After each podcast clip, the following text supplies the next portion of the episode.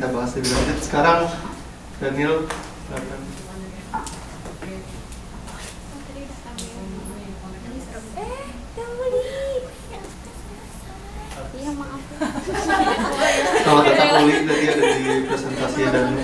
Sumpah sih pertanyaan. Aku nggak mau.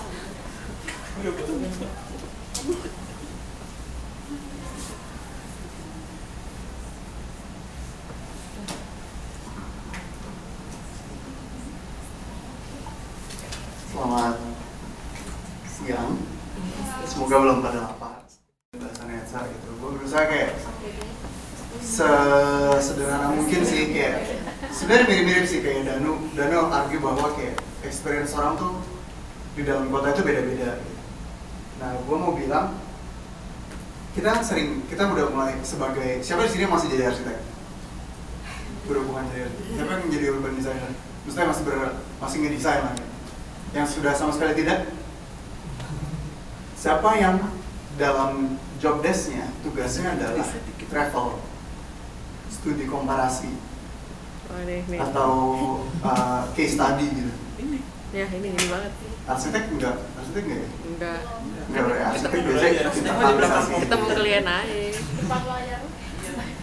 Nah, jadi eh, yang gue tawarkan adalah gimana nih kita merasakan merasakan kota, merasakan destinasi baru, tapi kayak lu tuh inget inget terus gitu. Jadi kayak kalau di- begitu lu pulang, eh gimana Tokyo, gimana Singapura, terus kayak kadang-kadang orang ya bagus, bagus apanya ya gitu. Tapi kayak hmm, ya bagus deh kok gitu.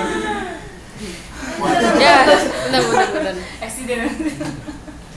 Nah, contohnya waktu itu ini, lu Eh, kecabut ya. Bentar.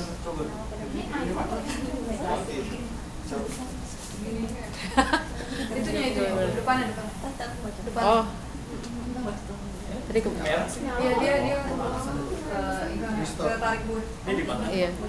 Iya, yang langsung aja. Mangga ditambi. Oh, dinyalain dulu ya, Mas. Maaf. Oke, lanjut ya. Jadi waktu itu suatu hari em, gue ditugaskan sama kantor gue ke Tokyo. Habis itu kayak pokoknya lo harus lihat. Jadi tuh salah satu tugas gue adalah mempelajari stasiun. Terus gue disuruh lo datang ya ke Shinagawa Station. Terus gue datang Shinagawa Station.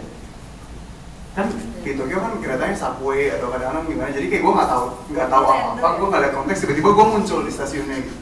Terus kayak begitu gue muncul kayak, ih keren banget nih ada jembatan. Nah iya, mimin. Ada gue sampai sini, Iya lo. apa ya, apa nih? Gue gue merasakan sebagai mata manusia, cuman gue tidak mengerti keseluruhannya gitu. Sedangkan bagi urban designer yang penting itu adalah sistem keseluruhannya. Bagi arsitek mungkin yang dicari adalah human experience-nya gitu dari level segini gitu. Bagi nggak tahu bagi fotografer mungkin yang penting adalah komposisi gitu macam gitu. Beda-beda gitu. Tapi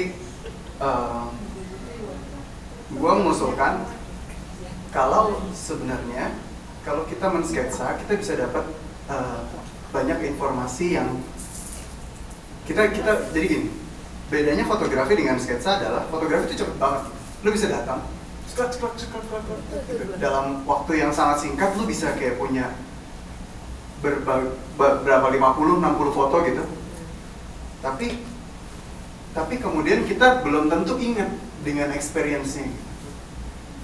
Dan uh, sedangkan kalau kita sketsa itu prosesnya lebih lama. Kita bisa jadi duduk atau sebenarnya sketsa nggak harus live sketch juga ya. Bisa jadi kayak kita foto terus kita liatin fotonya lama. Terus kayak oh ternyata gini tuh elemen-elemen kotanya bekerja. Gitu nah dengan kita mensketsa kita mereka ulang informasi-informasi apa sih yang sebenarnya mau kita pelajari lebih dalam. Jadi sedangkan fotografi itu merekod secara realita gitu. Adanya ya begini gitu. Dan itu penting juga. Dan kedua hal ini untuk uh, me- me- mendapatkan experience perkotaan yang maksimal menurut gue ini kita harus harus kombinasi dari dua metode ini gitu. Nah, menurut gua kalau travel lu mau bener-bener dapat banget manfaatnya lo harus kita harus persiapan banget. Lo harus siap itinerary-nya. Destinasinya lo mau ke mana aja sih? Misalnya kayak gue gue travel. Gue mau mempelajari stasiun. Oke ya udah itinerary gue dari stasiun A stasiun B stasiun C. Kemudian em, apa sih tema yang mau gue benar-benar pelajari? Ataukah gue mau belajar tentang uh, human scale atau gue mau belajar tentang sistem transit atau gue mau belajar tentang ja- jalur sepeda atau gue mau belajar tentang Santai ya bapak ya. Nah, kita sudah ada gambaran kira-kira kira-kira gue mau belajar apa sih sebelum sebelum lu betul. berangkat. Kemudian yang suka gue persiapkan adalah base map. Jadi satu tiga dimensi gue bisa gue bisa dapat dari Google Maps dan Google Earth. Kemudian ya tentu saja sketching kitnya. Lo bisa paper, pen, atau kalau lo ada tab bisa juga pakai tab. Nah, ini adalah metode gue untuk case Ya, study. kayaknya. Sebenarnya simpel banget sih. Inputnya adalah map, study, base map, dan experience kita selama travel, kita analisis. Hasilnya bisa jadi diagram, diagram struktur, atau map, atau apa, plan, atau section, atau macam-macam. Nah, ada yang ingat ini? Ini pelajarannya dulu Pak Tata ya. Jadi elemen-elemennya yang kita bisa lihat kota ketika kita nyampe nih di suatu destinasi baru sebagai desainer kita bisa break itu secara abstrak jadi satu path, nodes, age, districts, sama landmarks. Dalam bahasa lebih sederhananya garis, titik, eh, age itu apa ya? Pinggiran. pinggiran lagi Iya. distrik tuh distrik tuh kayak kelompok dan Mars tuh mungkin titik tapi bintang lah gitu. Gue suka Ya. Bintang aja bintang. Ya. Berbintang. tapi sebenarnya ini ini nggak harus. Maksudnya ini ini lebih kayak visual visual vocabulary gitu. Bahkan ini digunakan dalam membentuk diagram ini sendiri. Di dalam diagram sendiri ini ada path-nya ada distriknya ya kan? Ada ada kotak ini ini adalah path jadi sebenarnya ini adalah bahasa visual yang bisa kita selalu exercise dalam apa pun. Nah ini salah satu contoh base map yang biasanya gue siapkan. Jadi karena gue mau mempelajarinya stasiun dan area TOD maka gue kira-kira Shinagawa Station di dalam radius 400 sampai 800 tuh ada apa aja sih gitu. Ini gue bisa lihat dulu dari Google Earth ini base map dua dimensi. Kemudian ini biasanya kalau kita buka Earth gue demonstrasikan ya. Ini Earth nih Google Earth. Ini stasiun Shinagawa ya tadi. Nah ini tuh bisa 3D landmark landmark gue tuh misalkan di sini. Karena gue muncul maafin gue muncul dari sini. Terus kayak terus gue jalan. Gue jalan ke sini gitu. Ini adalah path yang gue lalui.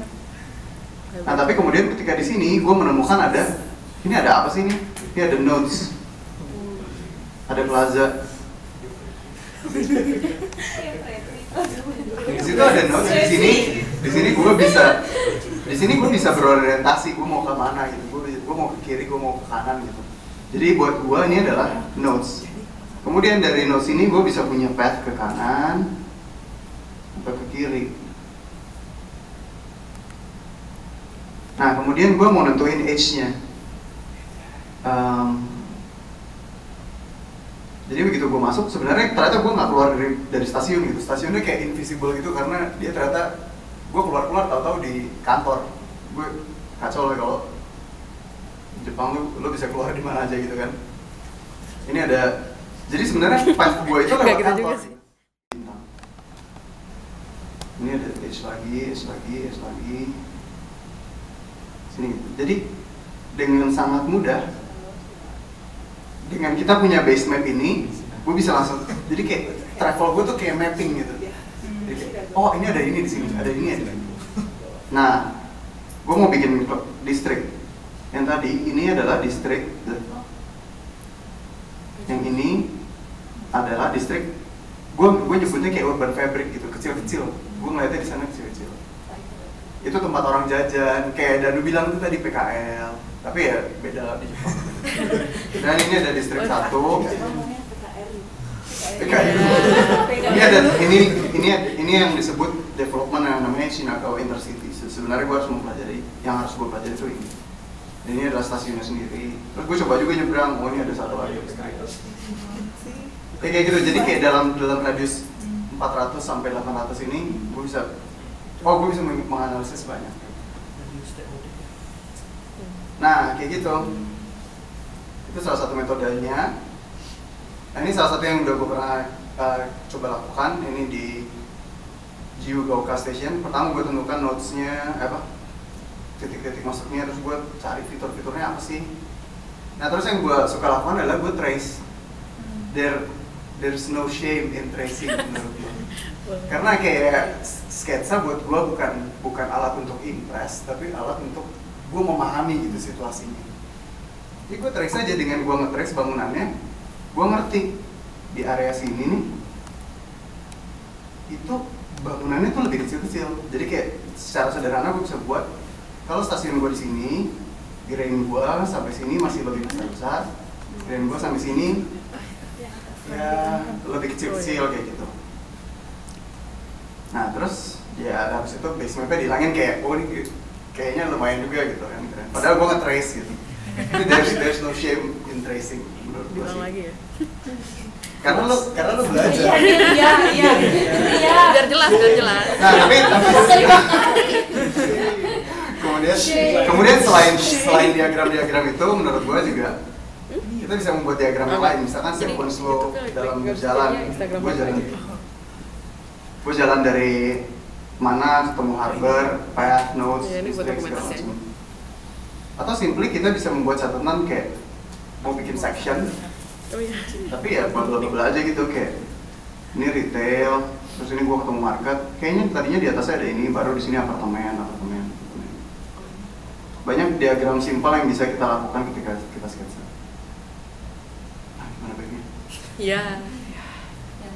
Eh, eh. Keep, keep, keep. gitu in keep. nah kemudian kalau buat perspektif ini kayaknya nggak penting nggak penting ya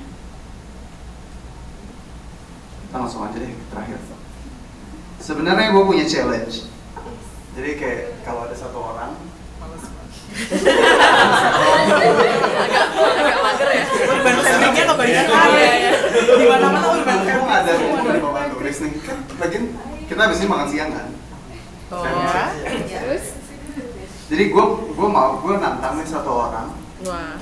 gambar peta Jakarta out of memory dengan elemen-elemen tadi. Kayak garis notes uh, marks. Tapi atas memori. tanpa tanpa referensi apa pun. Sebagai mes udah. coba kata kebolikan sih. pas makan boleh oke pas makan kita gue gue gue sambil gue ikutan juga gue coba gambar Oh, sendiri atau atau jadi ada satu orang mulai dari mana, terus ada yang lanjutin. nambahin saya satu satu tempat yang Oh, emang iya. boleh, semua boleh. boleh boleh boleh itu menarik itu menarik pick Boleh ya. place, pick a place. ya itu sih itu itu Mulai dari Monas semuanya. Bundaran Hai, Bundaran Hai. ya itu jadi thanks for coming to my TED Talks Yeah. Banyak, oh, banyak, banyak. Kalau dari